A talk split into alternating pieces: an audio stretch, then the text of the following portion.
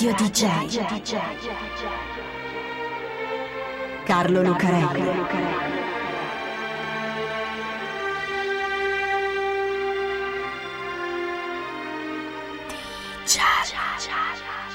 Carlo Lucarelli presenta Di Giallo, il radiodramma di Radio DJ.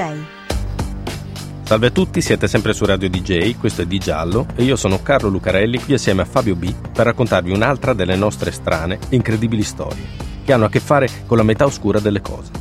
Molto oscura in questo caso, perché questa è la storia di un personaggio della notte e infatti così lo chiamavano i giornali, The Night Stalker, il cacciatore della notte. Perché questa è la strana storia di un serial killer che si chiama Richard Ramirez. Uno, i fan, non se li può scegliere. Un cantante, un gruppo, non è che possono fare una tessera o un esame di ammissione per chi comprerà i loro dischi, andrà ai loro concerti o semplicemente li ascolterà alla radio. E non è che si può chiedere la carta d'identità e registrare chi si compra un gadget come una maglietta o un cappellino. Certo, ci sono gruppi che possono anche avere fan un po' particolari, tipo i gruppi dell'inner circle scandinavo come i Burzum o i Mayhem, i cui membri si ammazzano a colpi d'ascia e danno fuoco alle chiese, ma che convivono comunque con un sacco di fan normalissimi, a cui semplicemente piace la musica.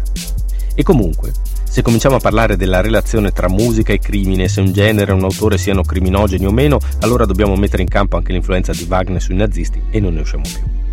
Comunque, uno, i propri fan non se li può scegliere. Gli AC/DC, per esempio, con milioni di fan in tutto il mondo, mai avrebbero pensato di averne uno che avrebbe lasciato un cappellino con il loro logo su una scena del crimine. 17 marzo 1985, 11:30 di sera. Angela Barrios è una ragazza di 20 anni e sta tornando a casa nel suo appartamentino a Rosemead, un sobborgo residenziale a nord-est di Los Angeles. Parcheggia l'auto nel garage condominiale, scende e si trova addosso un tipo alto, tutto vestito di nero, con un cappellino degli AC/DC calato sulla faccia. Il tizio ha una pistola e gliela punta proprio sul naso. Angela è terrorizzata, urla al tipo di non ammazzarla e siccome vive nella Los Angeles degli anni 80, che è una città parecchio violenta più di adesso, abbassa lo sguardo per non fissare il tipo in faccia, perché se si tratta di una rapina, magari poi lui se ne va senza farle niente. Ma il tipo non vuole rapinarla, preme il grilletto e le spara in faccia.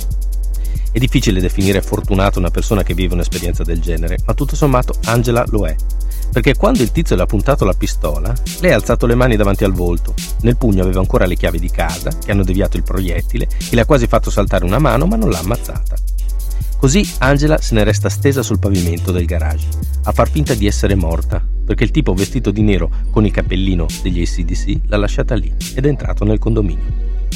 Nell'appartamento di Angela il tizio ha trovato la sua coinquilina, Dale Osaki, che stava in cucina a far da mangiare. Le ha sparato in testa e questa volta non ha mancato il bersaglio. Poi è uscito, si è perso il cappellino nel garage, è montato sulla sua macchina e ha guidato fino a Monterey Park, un sobborgo vicino, e ha sparato più volte contro una ragazza che usciva da una macchina e ha ucciso anche lei. No. Gli AC/DC non avrebbero mai immaginato di avere un fan che lascia un loro cappellino sulla scena di un delitto, e non un delitto come tanti, perché quello di Rosemead e quello di Monterey stanno in una serie di omicidi compiuta da un assassino in piena frenesia omicida, una serie di omicidi che sta terrorizzando Los Angeles e dintorni, gli omicidi di un serial killer che la stampa ha cominciato a chiamare The Night Stalker, il cacciatore della notte. Se è vero che uno i fan non se li può scegliere, è anche vero che uno non si può scegliere la famiglia. Quella di Riccardo Leiva Muñoz Ramirez, Richard per gli amici, è abbastanza particolare. Il padre di Richard è un ex poliziotto di El Paso, in Texas. Ora, il signor Ramirez ha sempre sostenuto che Richard, il più piccolo dei loro 5 figli, è un bravo ragazzo e good boy. E questo grazie al suo metodo educativo che consisteva nel caricarli tutti di botte, soprattutto a cinghiali. Che Richard non fosse proprio quel good boy che il signor Ramirez sostiene lo vedremo tra poco.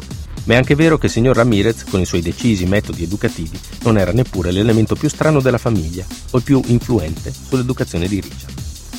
Perché il giovane Richard, adolescente sui 13 anni, aveva un modello che, come spesso succede per i ragazzi di quell'età, non era il padre, ma suo cugino Mike. Mike era più grande, più forte, più in gamba e soprattutto era un eroe di guerra. Era stato in Vietnam e mica a fare l'imboscato, era nelle truppe speciali, nei berretti verdi. Insomma, un eroe di guerra, almeno per Richard. Come molti reduci del Vietnam, Mike parlava spesso di quello che aveva fatto nella giungla. Anzi, aveva un sacco di foto, tante Polaroid, e le faceva vedere a Richard. solo che erano quasi tutte foto di teste mozzate, teste di donne soprattutto, e tralasciamo cosa raccontava Richard di averci fatto prima. Non proprio l'ideale come cugino per un adolescente in via di sviluppo bisognoso di modelli da imitare.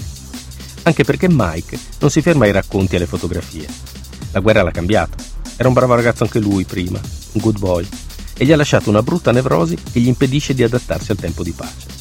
Non fa niente tutto il giorno e litiga sempre con sua moglie, che vorrebbe invece che si raddrizzasse e si trovasse un lavoro. Così un giorno, mentre da loro c'è anche Richard, Mike tira fuori una pistola e le spara in testa. Richard è proprio lì accanto e si ritrova con la faccia sporca di sangue, che non è proprio una bella esperienza per un ragazzino di 13 anni in piena inquieta adolescenza. Qualche anno dopo, alla fine degli anni 70, Richard molla la scuola, lascia il Texas e se ne va di casa. Vive da sbandato a Los Angeles, rubacchiando quello che trova e finendo dentro ogni tanto per furto d'auto o possesso di marijuana. Fa strani discorsi, dice di essere un seguace di Satana e ascolta gruppi metal come i Kiss, i Mötley Crüe e soprattutto gli AC/DC. Il suo album preferito è Highway to Hell, Autostrada per l'Inferno appunto, dove c'è un brano, The Night Prowler, colui che si aggira per la notte, che parla di un ragazzo che si infila nell'appartamento di una ragazza per guardarla dormire. È il suo brano preferito, perché intanto si specializza nei furti nelle case, diventando un abilissimo topo d'appartamento. Entra nelle case vuote e anche in quelle piene, mentre gli inquilini stanno dormendo e nessuno si accorge di lui. Fin qui questa sarebbe soltanto la storia di un topo d'appartamento fan degli AC/DC, ma non è così, perché un giorno di giugno del 1984 Richard si infila dentro la finestra aperta di un appartamento di Glassell Park e massacra a coltellate una signora di 79 anni, dopo aver abusato sessualmente di lei e quasi la decapita. Giallo DJ, Di Giallo. In quegli anni Los Angeles ha paura. C'è un incubo che turba le notti di LA, dei sobborghi e di tutta la baia, e quell'incubo si chiama The Night Stalker.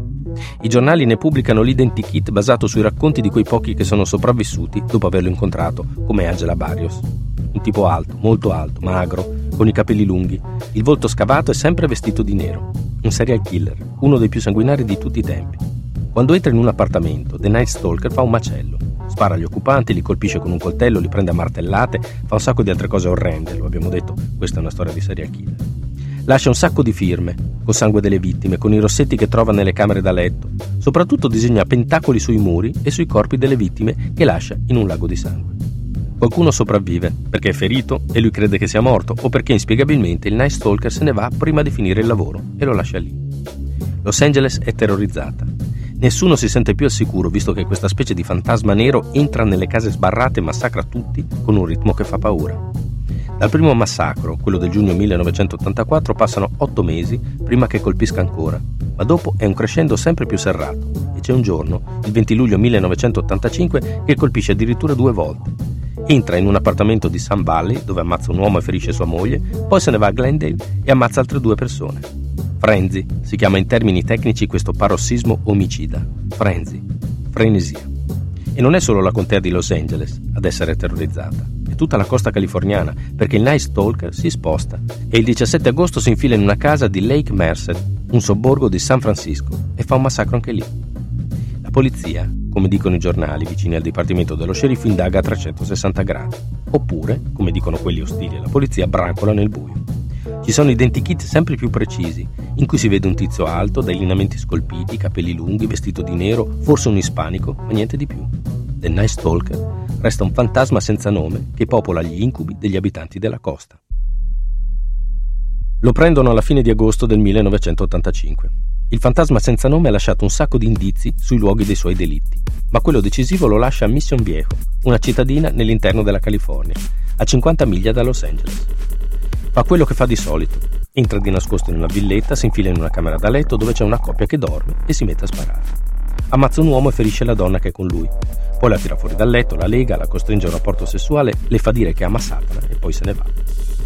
Questa volta però la ragazza riesce a liberarsi in tempo per arrivare alla finestra e vedere l'uomo che si infila in una Toyota, una station wagon di colore arancione. Primo indizio. Secondo indizio. C'è un ragazzino che sta lavorando alla sua moto in garage quella notte. Vede passare e ripassare una station wagon arancione che gli sembra sospetta. Così, tanto per essere sicuro, il ragazzino si segna il numero di targa e, siccome è un cittadino modello, il giorno dopo chiama la polizia e glielo comunica. La polizia fa 2 più 2, mette insieme la Toyota col numero di targa e trova la macchina parcheggiata in una strada di Rampart, un quartiere di Los Angeles. La mettono sotto sorveglianza, aspettano ma non arriva nessuno perché la macchina è stata abbandonata. Ma dentro c'è un'impronta che corrisponde ad un uomo schedato, uno strano tipo alto, dal volto scolpito e i capelli lunghi, sempre vestito di nero, che si chiama Riccardo Leiva Muñoz Ramirez, Richard per gli amici. Lo arrestano qualche giorno dopo, mentre si prepara a colpire ancora.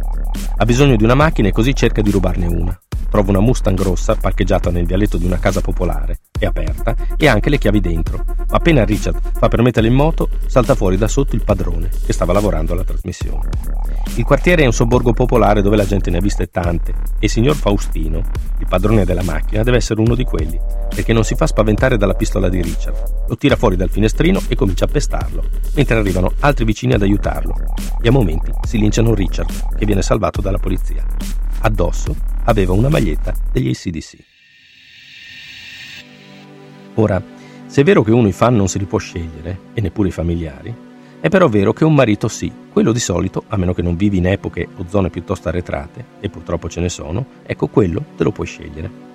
Doreen Lioy è una donna di 41 anni, giornalista freelance, editrice di un giornale, laureata in letteratura inglese con un quoziente di 152 e vive negli Stati Uniti, nella liberale San Francisco. Per cui la sua scelta di sposare Richard Ramirez deve considerarsi del tutto libera e consenziente. Doreen comincia a scrivergli quando Richard è in carcere, condannato a morte per 14 omicidi e sospettato di altri 15 nella zona di San Francisco.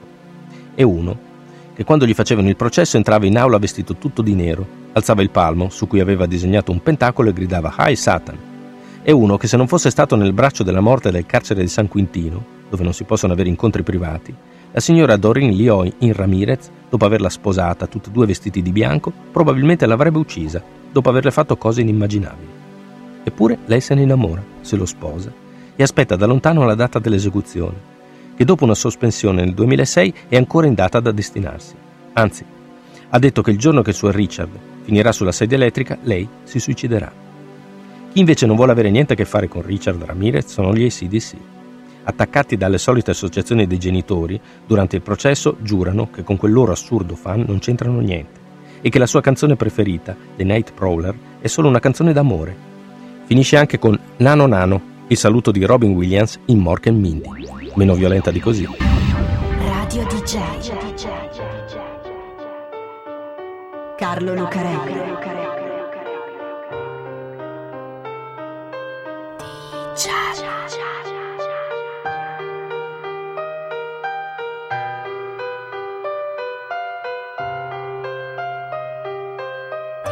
cha cha cha.